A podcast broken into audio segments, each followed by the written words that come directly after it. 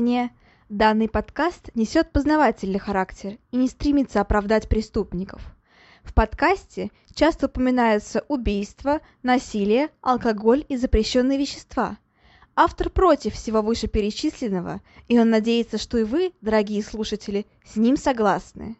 Мурашечного прослушивания!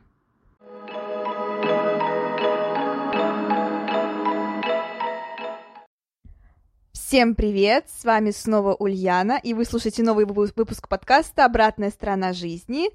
А, но уже по нашей давнишней традиции мы начинаем не с самого выпуска, а, так сказать, с небольшого, ну или большого вступления, а, в котором я рассказываю, ну, обо всем, и типа мы обсуждаем различные вещи, которые, конечно же, вы можете как-то откликнуться в комментариях, если это возможно, оставлять их или в группе ВКонтакте, или еще где-нибудь. А, короче, вот так вот. Ну, в любом случае, я надеюсь, что этот, э, это вступление вас не очень сильно напрягает, и в целом вы слушаете его с удовольствием. А, если нет, отмотайте, наверное, минут на 10 вперед, и тогда уже приступайте к основному выпуску, потому что, ну, потому что многие люди не любят длинные вступления, но я их люблю. А, и вообще, собственно, что происходит? Во-первых, хотела, хотела вас поздравить всех с праздниками, с майскими. Если вы слушаете это не на майских праздниках, то все равно поздравляю, они бывают каждый год, поэтому почему бы и нет. А, я наконец-то вернулась домой, точнее, как вернулась? Я скоро опять уеду, но это будет уже на более короткий срок, то есть там дня на три. Поэтому думаю, что перебоев с выпуском подкаста не будет, но в любом случае, если что, вот до 10 числа, конечно же, даже до 11, наверное, числа, а, я буду немножечко в разъездах. А, где я вообще была, кстати, наверное, не знаю, я, может, вам интересно или неинтересно это знать, а, но я как-то я говорила об этом, что расскажу, когда приеду. Вот, я приехала, собственно, я была у молодого человека в гостях в другом городе, Uh, да, ну там Смоленской области, короче, и в целом мне прям очень понравилось все. Мы много гуляли там, смотрели различные фильмы, я научилась играть в шахматы, еще у молодого человека прекрасная семья, просто восхитительная. И я хочу приехать к ним э, еще летом, то есть меня уже пригласили, поэтому вот как-то так. И в любом случае, короче, все очень круто прошло, но вот э, насчет выпуска подкаста, конечно, времени особо не было, потому что, ну, типа, целый день ты где-то вроде шатаешься по городу, там еще где-то, там фильмы смотришь, естественно, как бы не до этого, тем более, как бы говорить, что вот, я сейчас буду записывать подкаст, не мешайте мне, тоже как бы неохота, поэтому я старалась максимально как-то, ну, не знаю, общаться со всеми, поэтому особо одна не оставалась никогда. Только вот утром, и то утром я просто встаю рано, а все остальные-то люди более-менее нормальные, в отличие от меня. И все люди встают в нормальное время, не в 4, не в 4 утра, как я встаю. И отправляюсь на пробежку, вот как-то. А, еще там очень крутой спортзал прям. И я влюбилась в кошку. Вообще, кошка — это просто просто класс. Типа, у меня никогда не было кошки, вот только собаки, попугаи и вот сейчас ящер. Мои животные тоже суперские, конечно, с ними никто не сравнится, я их безмерно обожаю. Но кошка тоже крутая, прям вообще, типа, очень ласковая. И, короче, я вот пообщалась с кошкой. И в целом я очень довольна тем, что съездила. Там еще кот. Но он такой, он более, так скажем, боязливый. Он как-то так не очень относится к посторонним людям. А вот кошка прям вообще лапочка. Хоть и старенькая, но очень подвижная и вообще в целом прям, прям крутая.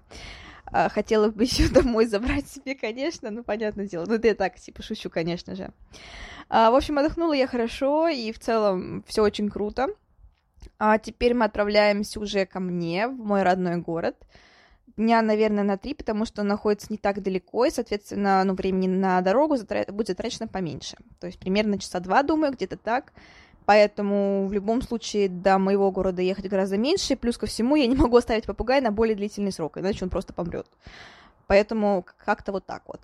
А, ну, кстати, пока что вот тоже мы здесь, тоже я, тоже мы смотрели много, много фильмов, и я в целом сейчас смотрю много фильмов.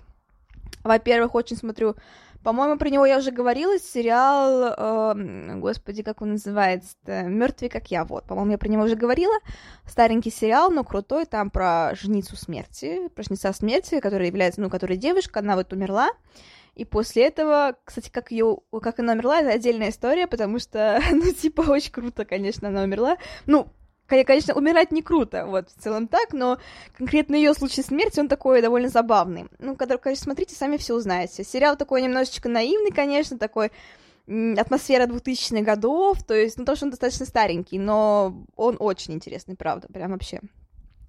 А, еще я посмотрела крутой фильм, господи, сейчас я быстренько узнаю название, он, короче, основан на реальных событиях, и про него, наверное, тоже стоит рассказать, потому что я думаю, думаю, что я сделаю скоро историю на основе этого фильма, потому что он меня достаточно сильно, ну, не то чтобы зацепил, но просто я поняла, что это очень интересная история, и в целом как-то, что вот такая вот, такой вот формат, такой сюжет, он довольно популярен, и очень многим он нравится. Ну, как сказать, не то чтобы нравится, наверное, тоже не очень хорошее слово «нравится», в общем, так, фильм называется «Девушка в подвале». Это недавний фильм 2021 года. Как-то я на него наткнулась абсолютно случайно, и, ну, в целом, как-то даже вот, ну, сначала не то чтобы планировала его смотреть.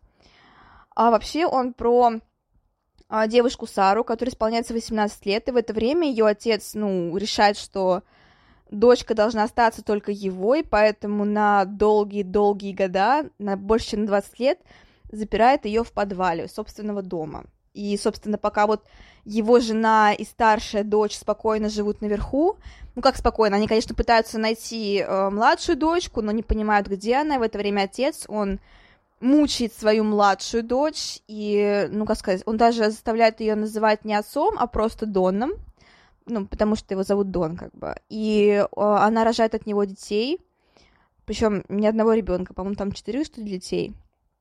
И, короче, это просто то есть у, него, у них рождаются дети, которые по совместительству его внуки, но в то же время он их отец, и его дочь, она как бы их мать, но в то же время она их сестра. Короче, ну, понятное дело, как бы инцест. Но вот фильм на самом деле, он довольно, ну, как сказать, ты вот его смотришь, ты вроде понимаешь, как бы, что фильм, он не идеален, то есть в некоторых моментах он как-то затянут, в некоторых моментах он как-то это, но вот ты понимаешь, ты вот испытываешь такие чувства, вот, вот просто вот это вот какую-то такую беспомощность и понимание, что вот, блин, этому, это вот, этому просто главному, точнее, этому главному злодею прям хочется, реально его хочется убить.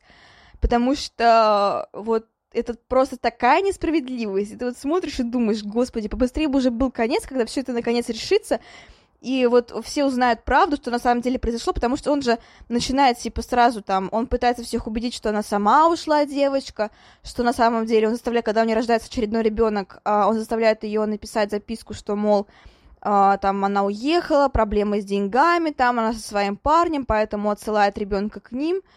Короче, просто. И вот реально смотришь и думаешь, блин, побыстрее бы уже все это решилось, и побыстрее бы она бы, эта девочка несчастная, уже вернулась домой.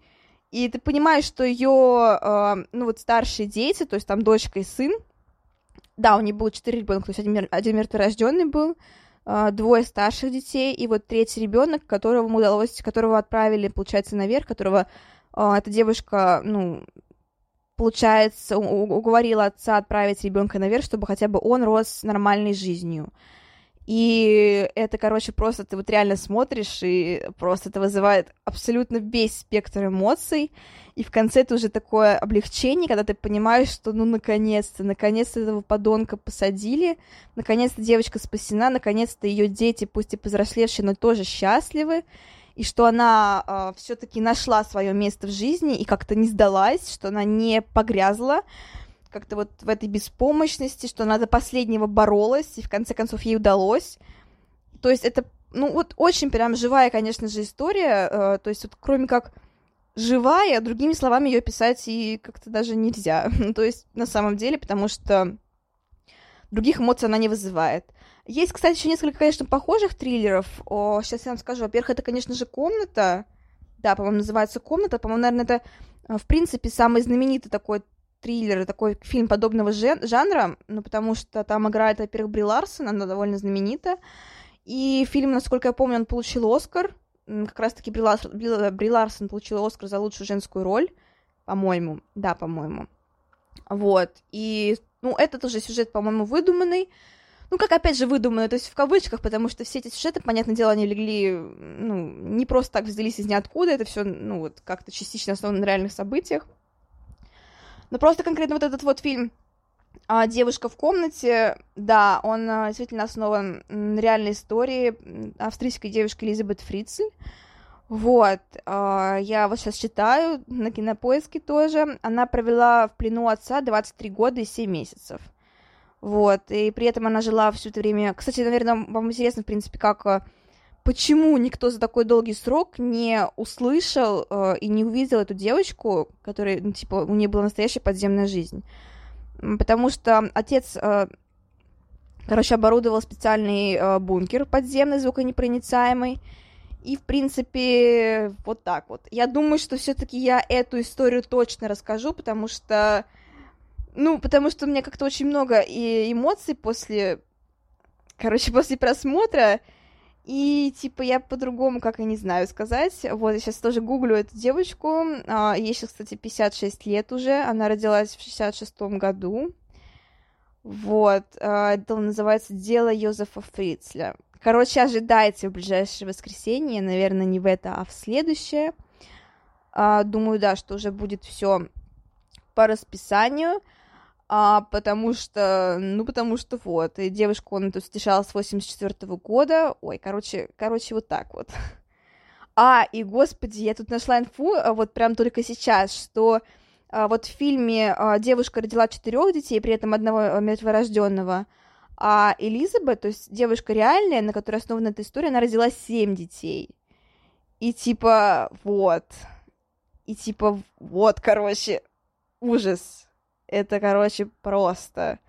И там жил не один ребенок в основном доме, а трое детей, и двое, получается, жили с матерью вот в подвале, и один ребенок умер. Вот. Короче. А я, короче, не буду полностью рассказывать, но просто меня эта история впечатлила, и я подумала, что, наверное, вам было бы интересно про это услышать, и, наверное, про другие похожие истории, даже не там, где отцы вот так вот, а, может быть, другие люди как-то содержат. Ну, то есть типа коллекционера. То есть коллекционер в реальной жизни. Кто читал коллекционер, то знает, о чем я говорю. А, ну, кстати, наверное, вот, самый известный случай, это же коллекционер, не комната. Ну, то есть там же фильм тоже, по-моему, есть, да?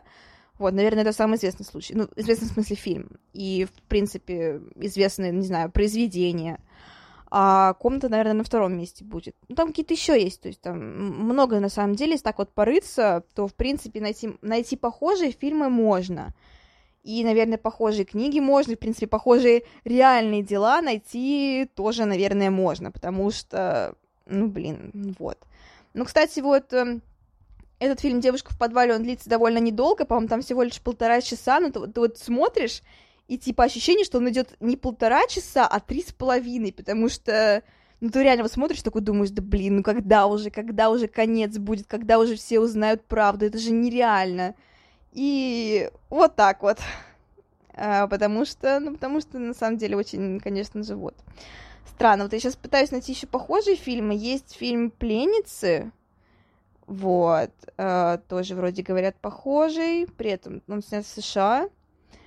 Ну, я так, короче, просто пока смотрю, чисто.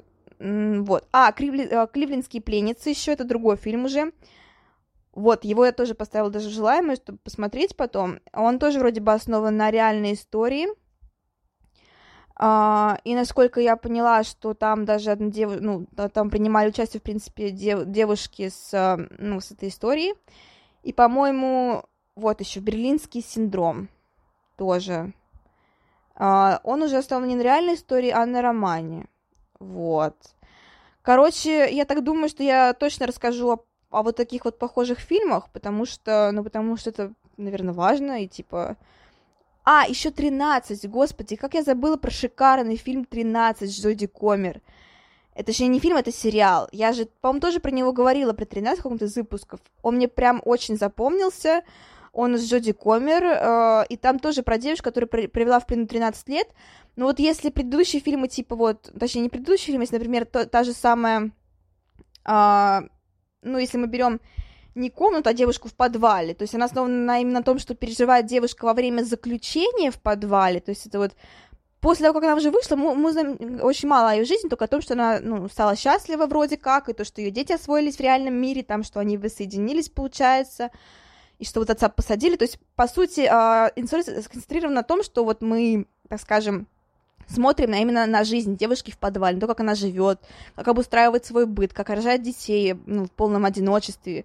и без помощи других людей, как там она взаимодействует с этим вот отцом, который ведет себя не как ее отец и вот такое подобное. То, например, ну, то, та же 13, тот же сериал 13, он именно про историю, как девушка адаптируется в изменившемся мире, то есть как она вот переживает все то, что случилось за эти, за эти года ее отсутствия, как она вновь там пытается завоевать доверие своей сестры, которая не верит в то, что она настоящая, как э, мать ее очень сильно любит, до сих пор считает маленькой девочкой, и, в принципе, как она все-таки еще не повзрослела и до сих пор живет в каких-то таких вот школьных подростковых мечтах.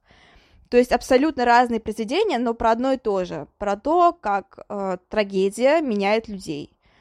То есть как вот люди адаптируются к ситуации, как даже в самые хмурые времена, как вот с этой вот девушкой, которая, которая оказалась девушкой в подвале, я имею в виду, когда же в самые темные времена она находит э, повод для улыбки, когда играет со своими детьми, когда читает им сказки, когда, ну, опять же, как-то взаимодействует с ними, как она пытается вот как-то дать им тоже такое счастье, подобие, по крайней мере, счастья. И, конечно, это все очень интересно, и да, я думаю, я точно уверена в том, что я в одном из следующих выпусков воскресенских уже расскажу про вот эту вот историю, и, возможно, мы говорим не про одну историю, а про несколько историй сразу, потому что, наверное, одна история будет коротковата как-то. И думаю, про несколько историй поговорим, может быть, про две или про три, как время будет. Ну, точнее, как вот я распределю по этим заметкам, и как вот я посмотрю на таймер, чтобы тоже не слишком прям затягивать.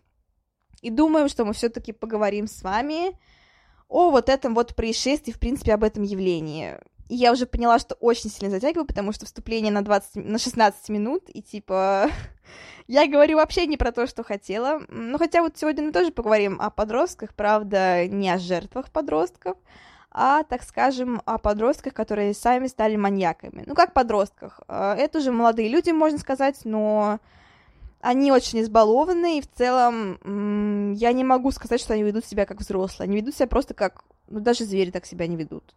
Это просто какие-то выродки, которые просто похожи на людей. Вот так вот. То есть внутри это абсолютно не люди, они вот просто похожи на людей, но на самом деле это не люди, это просто вот выродки, по-другому и не скажешь. Я думаю, что уже пора переходить все-таки к основной сути истории. А, кстати, пока я все-таки еще не удалилась, я хочу сказать, что я наконец-таки определилась с траекторией э, моего дальнейшего поступления, вот. И то, что я э, уже точно знаю, чего я хочу и куда я буду поступать. Это все еще связано с, э, с программированием, но немножечко в другой области. Короче, я точно иду в программирование, точно иду вот в эту вот всю, так скажем, э, проектиров- проектировку, э, но поступаю я все-таки немножко не совсем в те вузы, в которые планировала изначально, потому что, ну вот, как, как получилось именно с Финляндией, конечно же, а не получится так, как я планировала прежде. Но в целом сейчас даже я более довольна тем выбором, который сделала сейчас, и я думаю, что, возможно, вот эта вот ситуация с Финляндией, когда я не смогла в нее уехать, все-таки э, расставила все точки над «и», показала, что мне на самом деле нужно и что я на самом деле хочу, потому что та область, которую я выбрала сейчас, она по-настоящему мне интересна, и я очень-очень сильно хочу поступить на бюджет. Я думаю, что я тогда пройду на бюджет, потому что у меня очень высокий балл аттестата. А, короче, вот так вот как-то. И в целом сейчас я очень довольна тем, что я делаю. У меня снова появилось вдохновение. А, снова как-то это я смогла потихоньку... Точнее, так я не ушла еще от антидепрессантов, но я думаю, что скоро буду потихонечку с них слезать, как только вот уже будет известно все про поступление, как поступила я или нет. Я уже попробую слезать с них, потому что э, в моей дальнейшей профессии это все-таки будет проверяться и думаю, что уже к сентябрю, так скажем, я от них откажусь, как откажусь от транквилизаторов. Это было бы тоже замечательно, потому что в целом я действительно сейчас чувствую очень огромный прилив сил, желание что-то делать, и какая-то такая вот хмурая тоска, когда вот после всех этих событий, после, так скажем, сложных вот этих вот всех экзаменов, сложных, не знаю, каких-то эмоций, сложных событий, я наконец-таки смогла вновь прийти в норму, как-то вот расшатанность моя прошла абсолютно. И э, сейчас я могу сказать, что я действительно счастлива. Я всегда, в принципе, была счастлива, просто порой бывает, что ты как бы вот вроде бы думаешь, типа, что ты, наверное, несчастлива. На самом деле, я всегда была счастлива, но просто вот сейчас я на самом деле чувствую, что я иду туда, куда мне на самом деле нужно, и я делаю то, что мне на самом деле нравится. Подкаст входит в это число. Поэтому да, и у меня вновь появилась вот силы желания, вообще сейчас я буду на подъеме, у меня настроение хорошее, просто вот, просто вот хорошо. Поэтому уже приступаем к основному выпуску, чтобы немножечко сбавить наш радостный пыл. Все-таки мы здесь при, э, пришли не за тем, чтобы смеяться и радоваться жизни, а чтобы посмотреть на ее обратную сторону. Вот как я классно подвела к нашему основному выпуску. А, итак, сегодня мы с вами поговорим о Днепропетровских маньяков. Очень сложное слово, которое я, наверное, не буду больше повторять. Надеюсь, вы так запомнили, все названия могут прочитать. Ладно, возможно, я буду говорить еще раз, но не так часто, потому что язык на таком длинном слове все-таки немножко заплетается. А, и, кстати, прежде чем мы перешли вот к основному нашему повествованию, скажу вам еще раз, точнее, предупрежу вас, что а, то видео, о котором я буду говорить, лучше его не смотреть. Я думаю, в описании тоже сделаю предупреждение, потому что а, я смотрела, и то, так сказать, вот те люди, которые решатся тоже на это, пожалуйста, не надо, я вас прошу всей душой, не ломайте себе психику. Это у меня психика уже сломана, поэтому мне уже в целом все равно. А, но вот не надо вам этого, вот в принципе вообще никак не надо.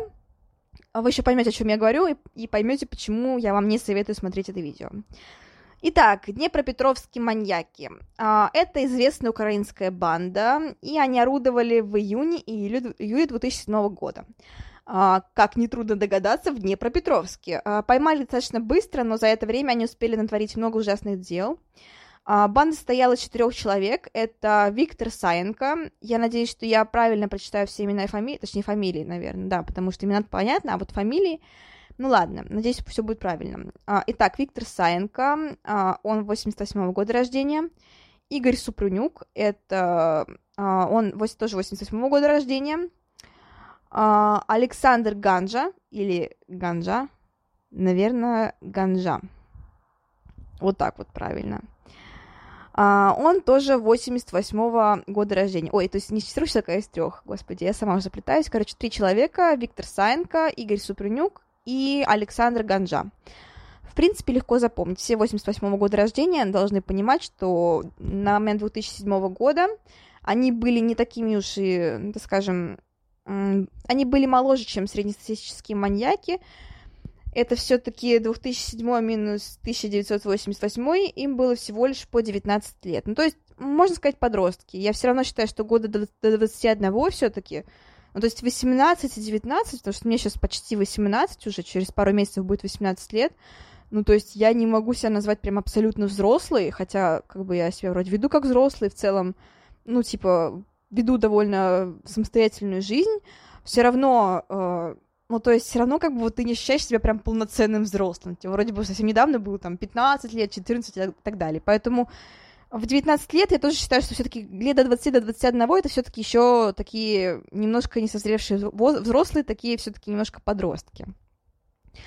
А, итак, в целом, как формировалась эта банда? А, нетрудно догадаться, что все эти трое а, молодых людей, они учились в одном, в одном классе и, в принципе, дружили. А, да, они ходили в одну и ту же школу, в принципе, жили недалеко друг от друга и в целом как-то, ну, часто взаимодействовали.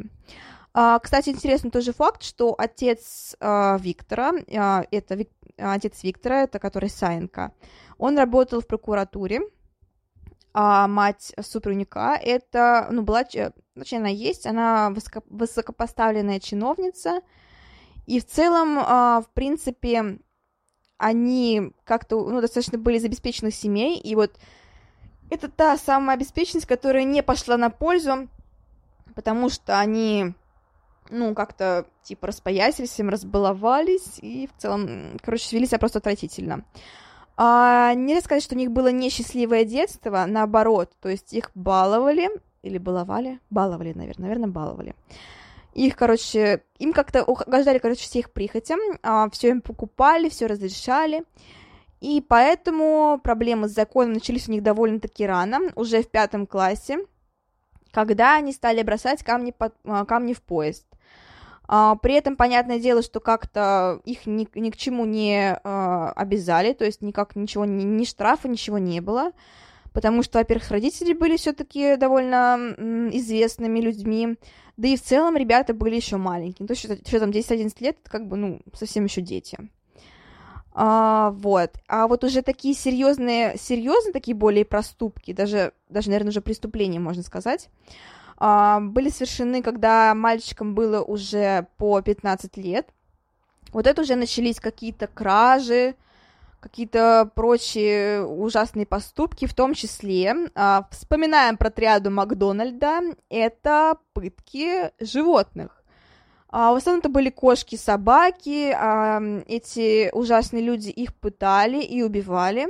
Кстати, в интернете, если вы поищете, можно найти все-таки фо- фотографии и видео потому что это все сохранилось, да, а, и в целом, короче, если даже вы просто наберете Днепропетровские маньяки, одной из первых фотографий а, выглядит фотография а, собаки, которую эти подонки повесили и убили. То есть собака вся в крови, и в целом как-то мне не хочется описывать эту картинку, но это взято вот из видео, потому что они большинство все-таки снимали, это одна из самых известных фотографий этих вот ужасных днепропетровских маньяков, то есть э, действительно, ну, типа, страшно. Просто потому что, ну, конечно, смотреть на пытки животных всегда очень страшно.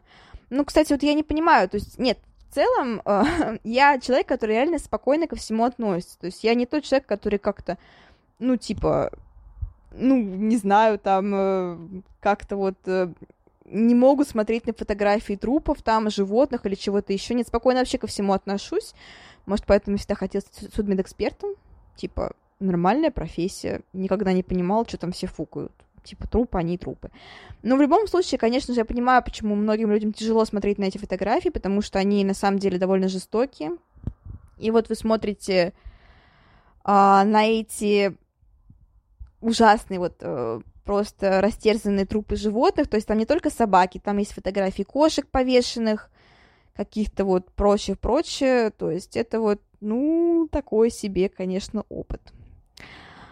А, итак, первые уже такие а, начались а, пытки и грабежи в, 16, 15-16 лет, в том числе эти а, подростки совершали разбойные нападения на, на, на случайных просто людей, они избивали этих людей, но, опять же, ни к чему они не были э, привлечены почему-то каким-то образом. Вроде как э, они еще пока не убивали никого, по крайней мере, таких заявлений не было. Ну, кстати, в восьмом классе тоже Супрунюк, он избил ребенка и отобрал у него, ну вот, отобрал у него велосипед. То есть вот вместе они напали, Супрунюк и Саенко, Супрунюк избил, а Саенко забрал велосипед. А, вот. И также известно, что они нападали на других детей, а, некоторым даже а, очень сильно изуродовали лица. Опять же, почему-то это никак, а, типа, вообще ни, никак никто ничего не жаловался, никто ничего как будто бы не видел. Хотя, хотя а, эти подонки, они снимали, на, они снимались и снимали все эти убийства и все эти происшествия. И в целом а, так продолжалось примерно полтора года. То есть, понимаете, полтора года, типа, вот происходит такая жесть, причем, можно сказать, в открытую, потому что а, эти реально гады, они просто снимали все на видеокамеру. А, некоторые даже выкладывали. И типа, вообще ничего, вот ноль. Типа ни в полицию заявления, ничего вообще нет. И известно, что примерно 50 человек пострадало от их рук, и неизвестно, сколько животных. То есть животных было очень-очень много, потому что, как известно, увы, но животные не могут пойти в полицию, не могут как-то пожаловаться на кого-то, и вот, в общем, вот так вот. Поэтому еще раз повторяю, а, не, не совершайте ошибок, не смотрите фотографии жертв а, с этих днепропетровских маньяков в интернете. И в целом про дальнейшие видео, которые я буду говорить, тоже не, короче, не смотрите вообще ничего. А, кстати, что касается еще такой, так скажем, неприкасаемости, в принципе, они вообще никак не скрывали того, что они хотят начать убивать. Они об этом спокойно говорили в классе, и у Супруника даже была а, татуировка свастики, и он ее очень, очень всем показывал, и при этом говорил, что типа я похож на Гитлера, я родился в один день с Гитлером, я вот как он. Короче, очень странная фигня, и вот меня прям вообще выносит от той мысли про то, что никто про это ничего не говорил, и никто вообще, ну, как бы, типа никуда не жаловался. То есть просто, просто вот так вот. Кстати, тот же вот э, Супренюк, который был, ну, вот нацистом, он позднее сделал э, из шерсти убитого им животного типа усы, как у Гитлера. Ну, то есть, вы понимаете, маразм просто ситуации. Это вообще... И говорю еще раз, э, полтора года они вот так вот совершали буквально у всех на глазах такие вот жесткие преступления. И э, люди почему-то допустили, что все это дошло не только до пыток, изнасилований, ну, там изнасилования не было, но до пыток, грабежей, каких-то убийств животных. Это дошло еще до убийств людей. А, кстати, у них также было свое типа тайное место. А, они, кстати, в этом самом месяце они вот как раз-таки и расправлялись с животными. И, в принципе, там был компьютер, на котором и сохранились фотографии всех вот этих вот, ну вот, несчастных животных, а также в целом убийства многие. Там были также и видео, и, в принципе, вот эти вот файлы, они впоследствии сыграют очень важную роль, потому что именно благодаря этим файлам и предъявят э, обвинения в убийствах этим вот подонкам. Um, вот так вот. Вот так вот, да. А, первое убийство было совершено в 2007 году, 25 июня. А, это было сразу двое человек, Екатерина Ильченко и Роман Татаревич. Uh, в принципе, все были жертвы случайной, случайными людьми, и, в принципе, у убийц не было какого-то такого, не знаю, не было такого образа картинки жертвы.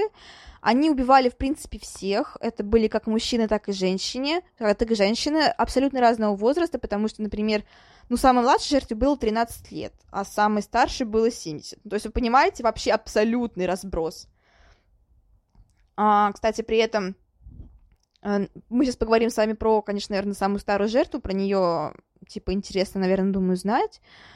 Вот, она жила в Красном камне, Красный камень, наверное, это, наверное, это склоняется все-таки. Вот, это массив такой, городе Днепре, и при этом это была очень добрая бабушка, она подкармливала различных бродячих животных, то есть приносила им, типа, попить, что поесть, там, и так далее, как-то ухаживала за ними и так далее.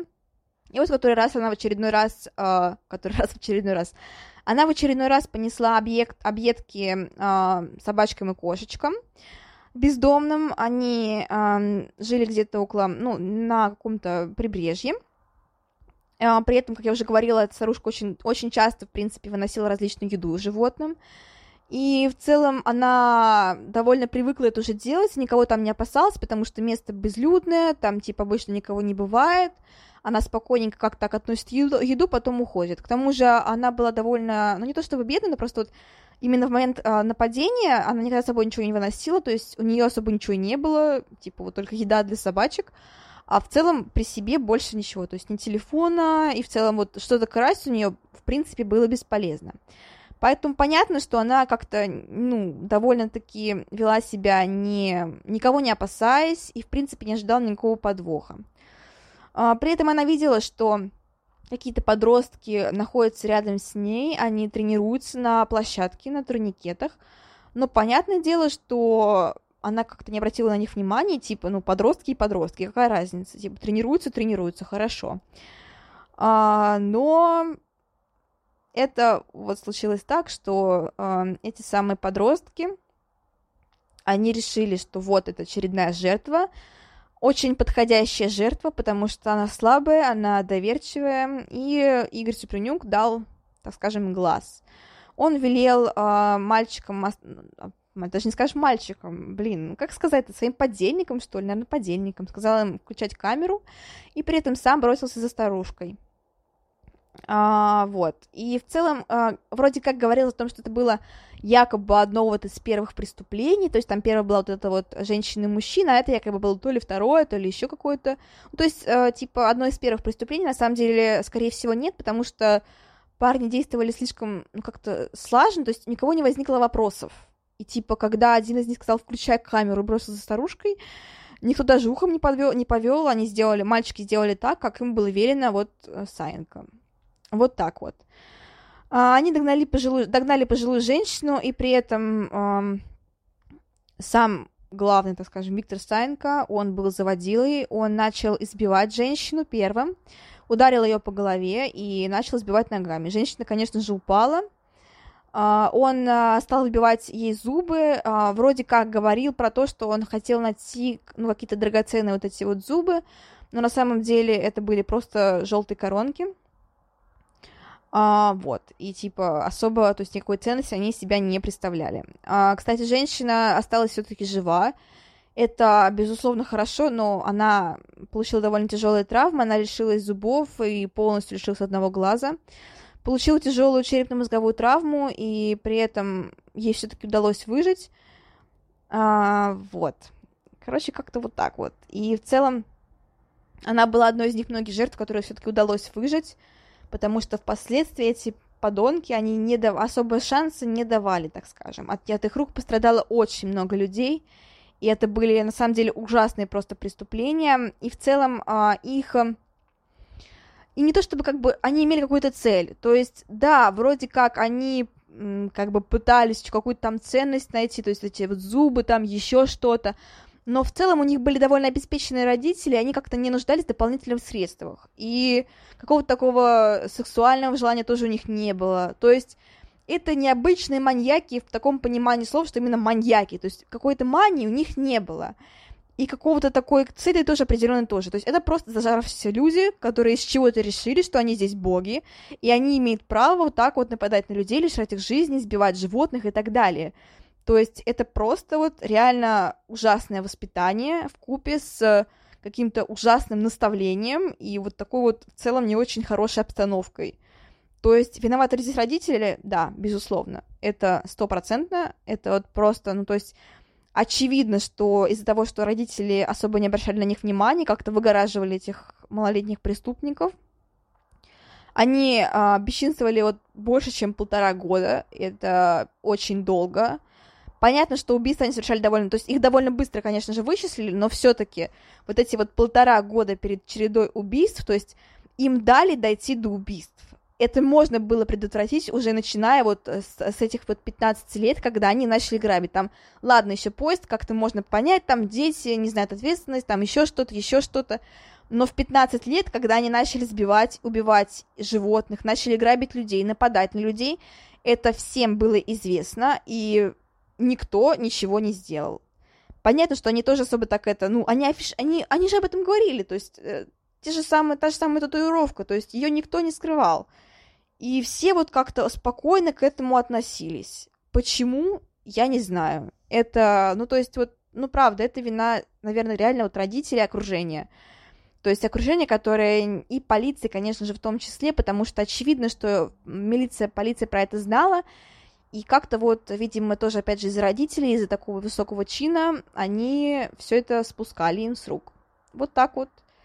Вот так вот, да, вот так вот. Им просто нравились, нравились, сам, нравился сам процесс. То есть им нравилось убивать, им нравилось чувствовать себя всесильными, что они все могут, все умеют, и что им все позволено.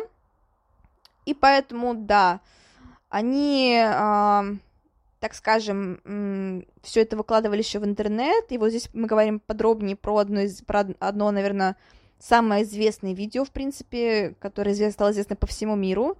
И я знаю, что очень многие люди записывали реакцию на это видео, и вот сейчас я еще раз предупреждаю, что не нужно искать его в интернете, Найти его можно, хотя оно удалено со всех всевозможных, в принципе, сервисов, но на самом деле поиски не такие уж и продолжительные, это можно сделать. Итак, это еще одна, еще одна из жертв, это Сергей Ященко. Яценко, простите, Яценко. Это инвалид. Он э, ехал на велосипеде, и э, видео, сам, э, видео снимал Саенко, а Супрунюк э, начал, собственно, это вот самое действо. Он обернул э, молоток в пакет и ударил Яценко. Он, конечно же, Яценко сам упал с велосипеда, и при этом э, Супрунюк продолжил э, избивать инвалида. А, Ясенко пережил две клинические смерти при этом до этого нападения. И в целом был таким довольно удачным человеком в плане выживания. То есть его ударяла молния, он пережил две, две клинические смерти. Вот не знаю, вот это удача или наоборот неудача. То есть удача, что он вышел, но неудача, что в принципе это все с ним произошло. И вот так вот, и все это вот такое вот выживание лишь для того, чтобы впоследствии, э, чтобы впоследствии вот так вот погибнуть таким жесточайшим образом, потому что во время всех издевательств э, установлено, что Яценко был в сознании, он все чувствовал, он все понимал, и э, при этом э, Саенко воткнул, взял отвертку, у него у них тоже с собой была отвертка, воткнул в глаз Яценко, чтобы достать до мозга. И зачем? Ну, вот просто потому, что это им хотелось сделать. Ну, то есть, вот просто за, за этим. Просто им хотелось такое сделать. И, собственно, конечно же, мужчина умер. После таких травм это было бы, ну, то есть он повредил мозг через глазницу, ну, вот ужасно, да, это правда ужасно. А, парни на этом не остановились, они позднее пошли в компьютерный клуб и оттуда выложили видео в интернет. Видео стало вирусным, по-настоящему, ну, естественно, вирусным, как бы это просто был резонанс. И, наверное, даже более популярным, чем в России, оно стало известным в США, потому что вы можете найти его по... Ладно, не можете найти, не надо его искать, правда, предупреждаю еще раз. Но в целом оно называется Three Guys, One Hammer, то есть э, три парня, один молоток. Не пытайтесь его найти, говорю еще раз. Правда, это ужасное видео. Если уже вы смотрите, то смотрите хотя бы его в замыленном качестве. То есть все вот эти вот моменты хотя бы замыливайте. Я его не буду нигде выкладывать, потому что я не хочу ломать вашу психику, логично, да? А, вот, и в целом, вообще, это было не последнее убийство. А, в целом они совершили всего 21 убийство за один, вот вдумайтесь, с июня по июль. То есть мы берем э, разницу в месяц. И всего они совершили 21 убийство. То есть, ладно, пусть будет даже не за, пусть будет за два месяца, даже за два месяца, если мы берем, это, блин, очень-очень часто. То есть это очень много жертв, 21 жертва. Это пипец как много. И при этом, знаете, какой у них был аргумент? А, типа, они говорили даже на суде, что, ну, мы хотели стать серийными киллерами, и, ну, серийными, мы хотели стать киллерами, и чтобы вот э, нам все, короче, нас все уважали, мы решили вот так вот продвинуться в карьерной лестнице. Ну, то есть, э, блин, это очень тупое желание стать киллерами. То есть, кто-то там хочет стать врачами, кто-то хочет стать пожарником, пожарным, извините, пожарником, насколько я знаю, люди, которые поджигают, а пожарные — это те, кто тушит, вот так вот, вроде так. Там кто-то хочет стать космонавтом, кто-то хочет стать врачом, а эти, типа, хотят стать киллерами. Я все, конечно, понимаю, типа, я в 9 лет мечтала стать пиратом, потому что насмотрелась пиратов Карибского моря, но я же всерьез, типа, не хотела там убивать людей. Это же, э, ну, come on, это, типа, ужасное желание. Если оно возникает, в принципе, у любого ребенка, нет, ладно, если возникает оно, в принципе, где-нибудь в возрасте четырех, там, пяти лет, когда ребенок хочет стать пиратом, это нормально. А вот если ребенок хочет стать киллером в 15 лет, то стоит обратить на это, конечно, внимание. И, в принципе, узнать, э, чего это ребенку так интересно, стать киллером. А, конечно же, а, нельзя не упомянуть про расследование. Как я уже сказала, а, все-таки очень недолго, это понятно, что скрываться не могло, пускай и были родители высокие чины, но все-таки, то есть это в принципе невозможно скрывать, потому что ну, потому что это уже убийство. Естественно, если это все будут скрывать, то люди, они как-то ополчатся на это все, начнутся непонимание и какие-то волнения. И в целом они, конечно же, начались, потому что, ну, блин, парни выложили в интернет такое видео. Конечно же, они начались. Uh, итак, uh, в целом, конечно же, уже в начале серии uh, начали разноси- разноситься различные слухи. При этом милиция долгое время отрицала, что происходит что-то, что-то плохое. Они, ну, в принципе, считали, что это если происходит убийство, то это явно не одна и та же банда, это какие-то разные люди, в принципе, какие-то мотивы случайные. Ну, то есть а, не признавали, что это серийный убийца, не признавали, что это одна и та же банда. А, с одной стороны, это можно говорить о, о логичности, потому что все-таки жертвы были максимально разные, какого-то определенного почерка не было. Но в то же время, наверное, я понимаю, что это тоже было сделано из-за того, что, ну вот, типа, ну то есть, а зачем? Так же проще. Проще считать, что это не серийные убийцы, что это просто какие-то случайные люди, какие-то весомые аргументы для убийства, то есть там месть, там ревность, еще что-то. Ну вот ни в коем случае не серийная банда. Но все-таки из Киева была направлена комиссия МВД, и э, при этом нашлись тут же свидетели, свидетели которые э, ну, сделали, сказали показания, то есть это были какие-то выжившие люди, например, там один ребенок, а, у которого преступники отобрали велосипед, он а, смог спастись, хотя был а, удар, была травма головы, и он же дал первое описание убийств, убийц. При этом, вот так вот, да, но, кстати, вот э, при этом Супрунюк, несмотря на то, что Супрунюк и Сайнг, несмотря на то, что вот... То есть тоже вы должны понимать, что, в принципе, Ганжа, он участвовал в это поскольку постольку. То есть он был довольно-таки посредственным участником, и все-таки основное действие были совершены именно Супрунюком и Сайенко. Это вот такие вот э, заводилы. Кто из них прям главный сказать тяжело, потому что все-таки инициатором становились время от времени они оба, но все-таки вот Ганжа, он как-то, ну, типа, очень посредственно к этому всему относился, то есть он просто был чисто последователем вот этого ужасного, вот этих вот ужасных преступлений. А, вот, собственно, а, при этом Супренюк и Ганжа как-то вот не обращали внимания на все это расследование, они продолжали орудовать, и дошли даже, дошло даже до того, что они прямо посреди типа, ну то есть вот прям реально днем, а, когда просто различные люди шли куда-то там, не знаю, в магазин, на работу, еще куда-то, они а, каким-то образом, ну, то, не то, что выследили, они решили, что это просто отличная идея сбить девушку с а, мотороллера, и при этом они сбили ее молотком и угнали ее мотоцикл. И, короче, вот, вот просто это какая-то жесть. То есть это произошло на глазах у многих свидетелей. И то есть это уже, ну, прям реально уже просто переходит все границы.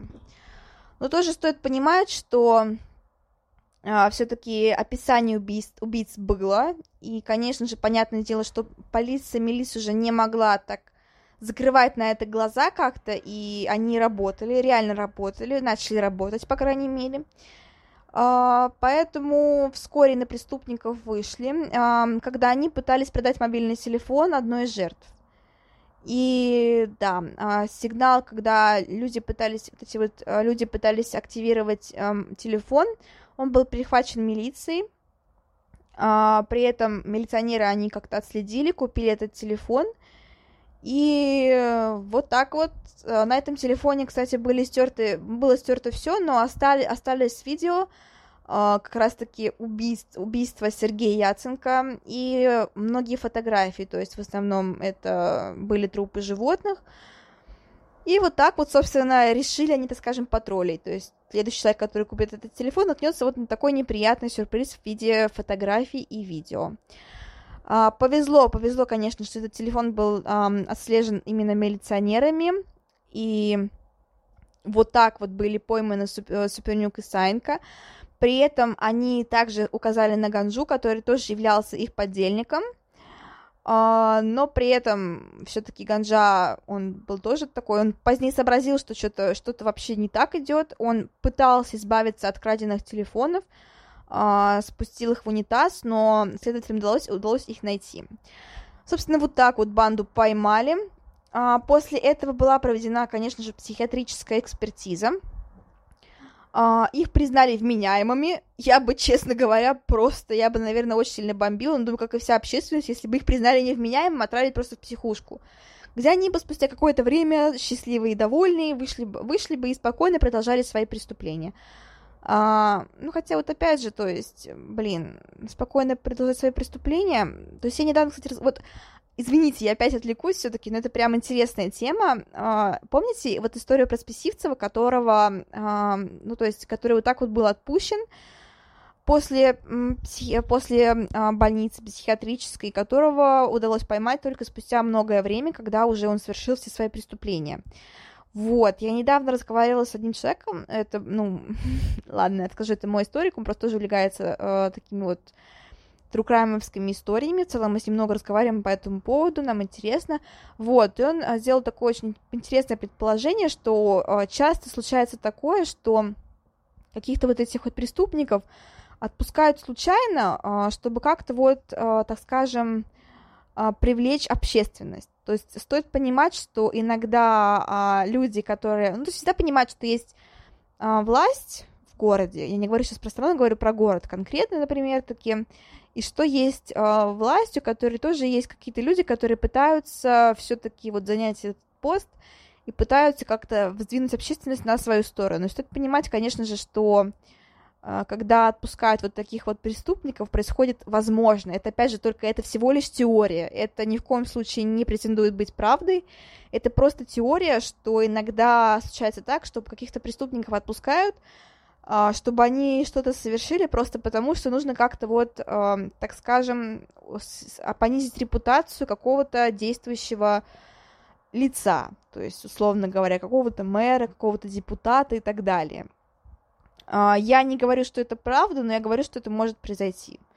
То есть, если мы берем того же Списивцева, вполне вероятно, что, возможно, каким-то образом там кто-то пытался вот таким образом, э, так скажем, э, сбить репутацию действующего депутата, действующего какого-то мэра и так далее, а, в, так скажем, в глазах общественности. Вот, еще раз говорю, это не претендует на правду, это просто вот предположение мои и моего учителя. Мы просто об этом рассуждали, и мне показалось такое, мне показалось этот вывод очень интересным, вот так вот. Поэтому я вам, я делюсь э, ним с вами, вот так, я делюсь ним, им, им, наверное, да, я делюсь им с вами. Что думать, я не знаю, то есть вы сам, каждый сам решает, правда это или нет, но Просто мне показалось это интересным, вот. Поэтому, поэтому вот так вот, вот. А, короче говоря, их а, признали вменяемыми, и при этом э, Супрунюк вел себя очень спокойно и считал, что его оправдает, потому что у него был очень дорогой адвокат. Но Сайнка так вот э, все-таки нервничал более, больше нервничал, чем Супрунюк, хотя у него тоже, в принципе, был достаточно дорогой адвокат. И э, Супрунюк, в принципе, сначала признал преступление, и, в принципе, все остальные тоже признались в преступлении. Но позднее э, Супрунюк э, все-таки отказался от признания и сказал, что типа его там пытали в милиции и так далее, что якобы это все было выбито силой. А, вот, и они, короче, как-то вот тянули время, Короче, и э, там еще был один э, такой, так скажем, человек Козлов. Это был э, друг этой банды. При этом он не действовал с ними, но все-таки тоже был не слишком честным человеком и был привлечен за другое преступление. И в обмен на какие-то хорошие условия содержания он согласился дать показания против Днепропетровских, против банды Днепропетровских маньяков э, и стал свидетелем, основным свидетелем обвинения.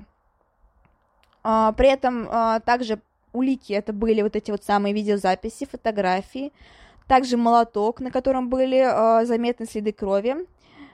Вот. Ну и, как я уже сказала, видеосъемка. Ну, также были различные свидетели, которым удалось выжить, это, точнее, были жертвы, которым удалось выжить, и свидетели, которые просто видели эти ужасные преступления. Как я уже говорила, их набралось немало. Им предъявили довольно-таки большое для многих статей обвинений, там среди них убийство, покушение на убийство, хранение огнестрельного оружия, жестокое обращение с животными, разбойное нападение и так далее. А, судебный процесс а, был в 2008 году, в июне 2008 года, и мотив был признан корыстный, но типа вот, вот нет, нет, не корыстный, потому что они даже не забирали многие драгоценности. Ну, типа, вот, вот нет мотива. То есть вот просто, просто ради удовольствия. Я вообще считаю, что нужно пора вести, типа, такой мотив, как просто придурки, которые убивали ради удовольствия. Вот так вот. Вот по-другому не скажешь, потому что это просто придурки, которые убивали ради удовольствия. Потому что они возомнили себя богами и посчитали, что им все можно. Других, других просто мотивов реально не было.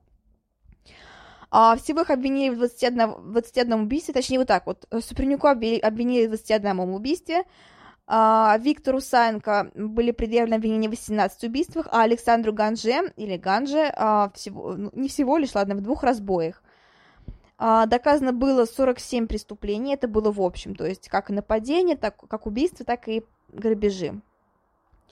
И в 2009 году Супрунюк и Санко были приговорены к пожизненному заключению, а Ганжа, который признал свою вину и раскаялся, он был приговорен к 9 годам лишения свободы. То есть он уже вышел. А, да. Кстати, вот насчет него я ничего сказать не могу, потому что в большей степени все-таки говорю здесь про Спюнюка и э, Саенко. главные подонки здесь они Ганджа, а скорее всего просто по вот такой вот э, своей натуре, вот такой, так скажем, натуре вот именно последователя, он никак не мог проявить себя, и в целом он не являлся организатором преступлений. То есть он просто следовал за своими товарищами, в кавычках, просто им подражал как-то, выполнял их просьбы, но при этом сам он не организовывал, и в целом-то позднее он реально раскаивался в своих преступлениях.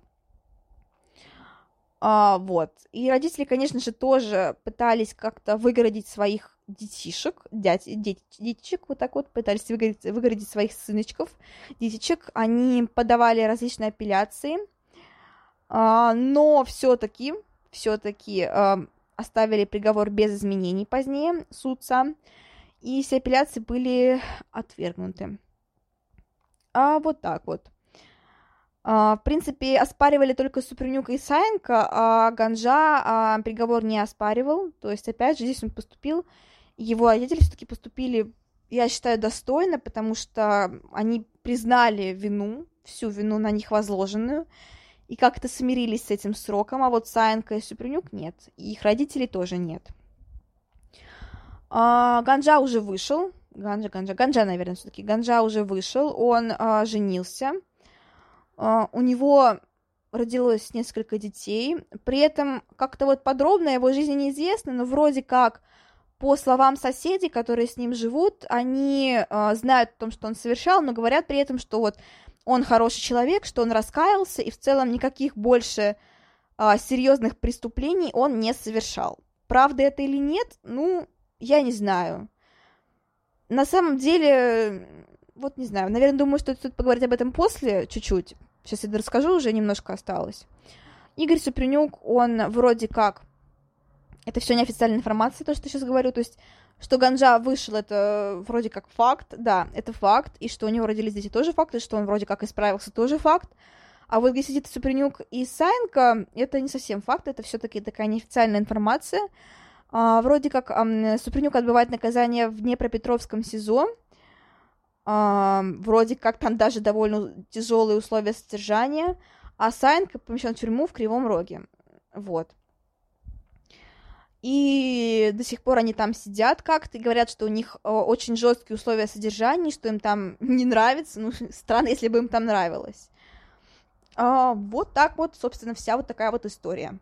Кстати, их родители тоже не смирились с тем, что их сыночков посадили. А, они даже до сих пор, ну как не до сих пор, они очень долго пытались оспаривать приговор, даже вроде как собирались пойти в Европейский суд по правам человека, говоря, так, это проехал мотоцикл, не знаю, было вам слышно или нет, но он проехал очень громко. Короче, они хотели пойти в Европейский, в Европейский суд по, по правам человека, говоря, что это какая-то клевета, что дело полностью сфабриковано, что их сыночки самые честные люди на свете и так далее, но это у них, естественно, не получилось, и вот здесь понятно, что уже никакие связи не спасут, потому что это дело стало очень известным, это видео стало очень известным. Понятное дело, что если бы их оправдали, то, ну, там уже поднялась бы вся общественность, и понятное дело, что это просто не дали бы сделать. Что происходит сейчас в их семье, неизвестно. Эм, я думаю, что все-таки до сих пор понятно, что, скорее всего, все должности, которые были у родителей, их э, отобрали потому что если их оставили, я буду просто в шоке, на самом-то деле. Я надеюсь, что все должности отобрали, я надеюсь, что э, все-таки хоть как-то родители осознали, что их дети выросли подонками, что в большей части виноваты именно они, потому что, ну, потому что бывает такое, что хорошая жизнь идет человеку на пользу, как вот бывает во многих, на самом деле, случаях, а, и бывает такое, что хорошая жизнь человека портит вот так вот портит. Даже, даже вот так. Вот это та самая крайность, которая очень сложно дойти, но которая, увы, случается. Как и плохое условие тоже как бы портит. То есть не ругайте ребенка, но и не спускайте ему все проступки. То есть я, у меня нет детей, но просто вот что хочется пожелать, так это как-то не, не сбивайте ребенка, не пейте.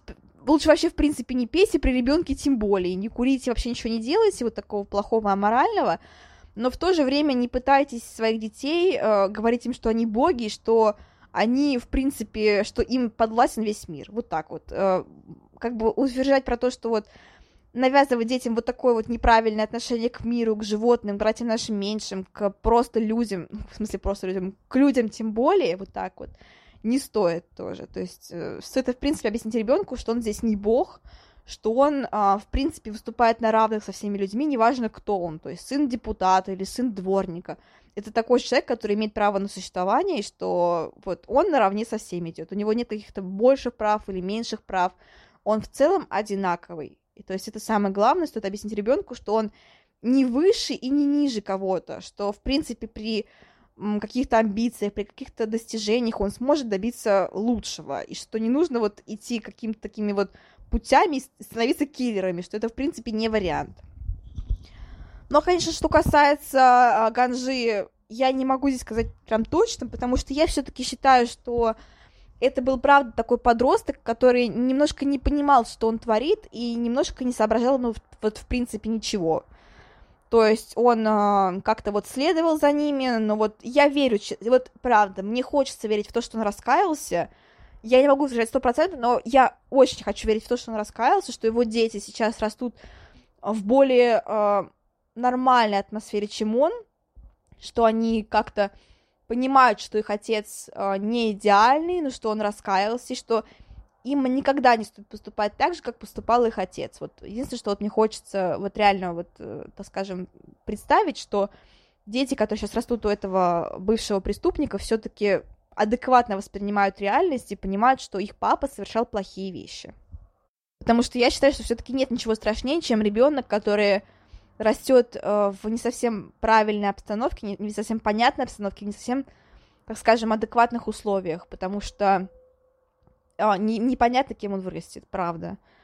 То есть, э, кем будут эти дети в будущем, мне хочется верить, что они станут какими-нибудь художниками, артистами, врачами, пожарными, полицейскими, но никак, ну, полицейскими тоже как бы едва ли, потому что все-таки там проверяют на, так скажем, родство, но кем, кем, я не знаю, ну кем угодно, то есть кондитерами, поварами, официантами, да кем угодно, вообще кем угодно.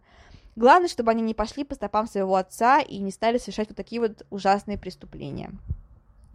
Вот на такой вот ноте мы закончим. Начали, так сказать, мы весело закончили. Начали за здравие, закончили за упокой.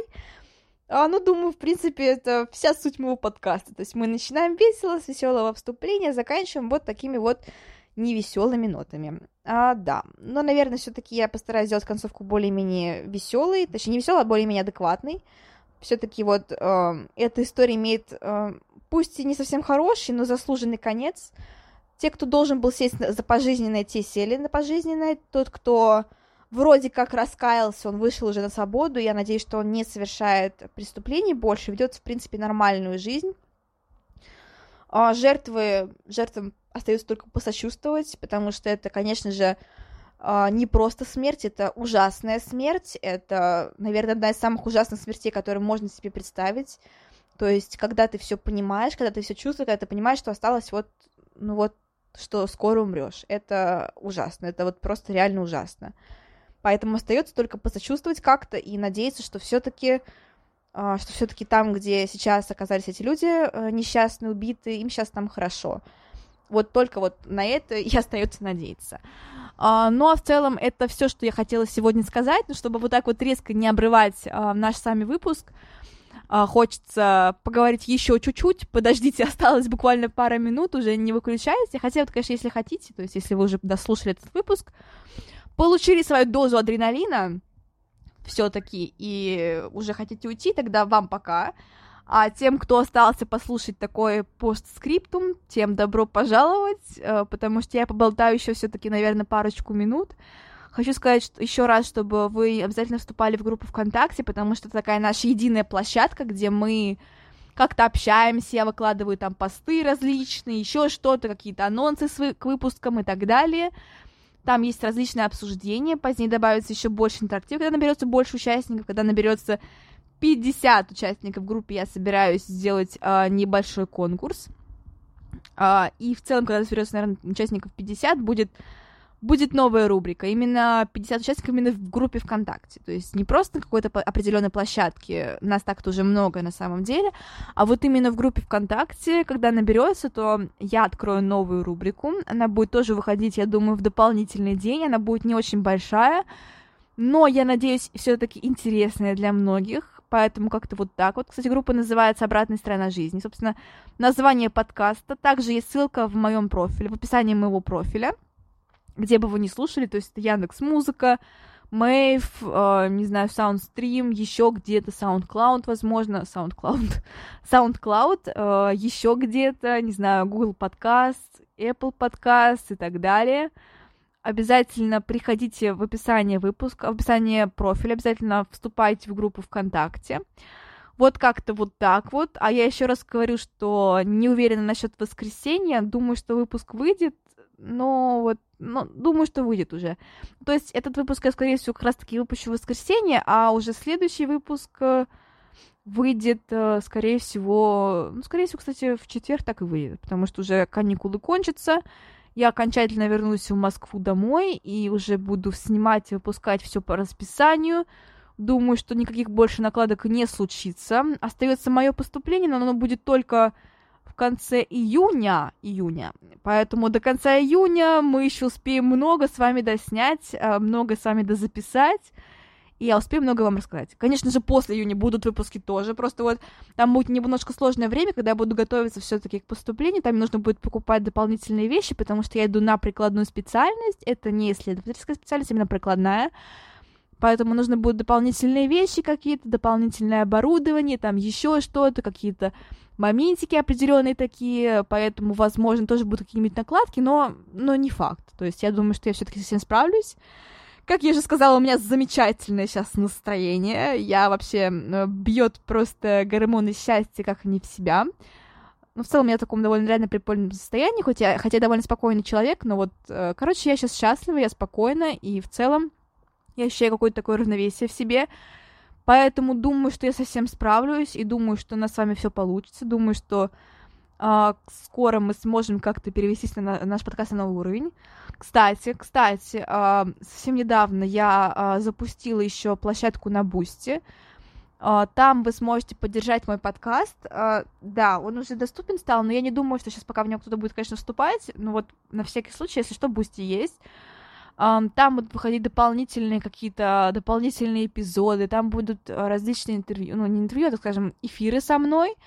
А, мы сможем пообщаться в прямом эфире как-то, там будут дополнительные какие-то плюшки, а, ваши упоминания в каждом выпуске. Да, будет специальное, так скажем, небольшое мини-вступление именно с бустанами, с бустерами, с бустярами, как вас лучше называть, не знаю. Что называют бустаны, э, бустеры и бустанчики. Давайте его буду называть бустанчикой. По-моему, это клево.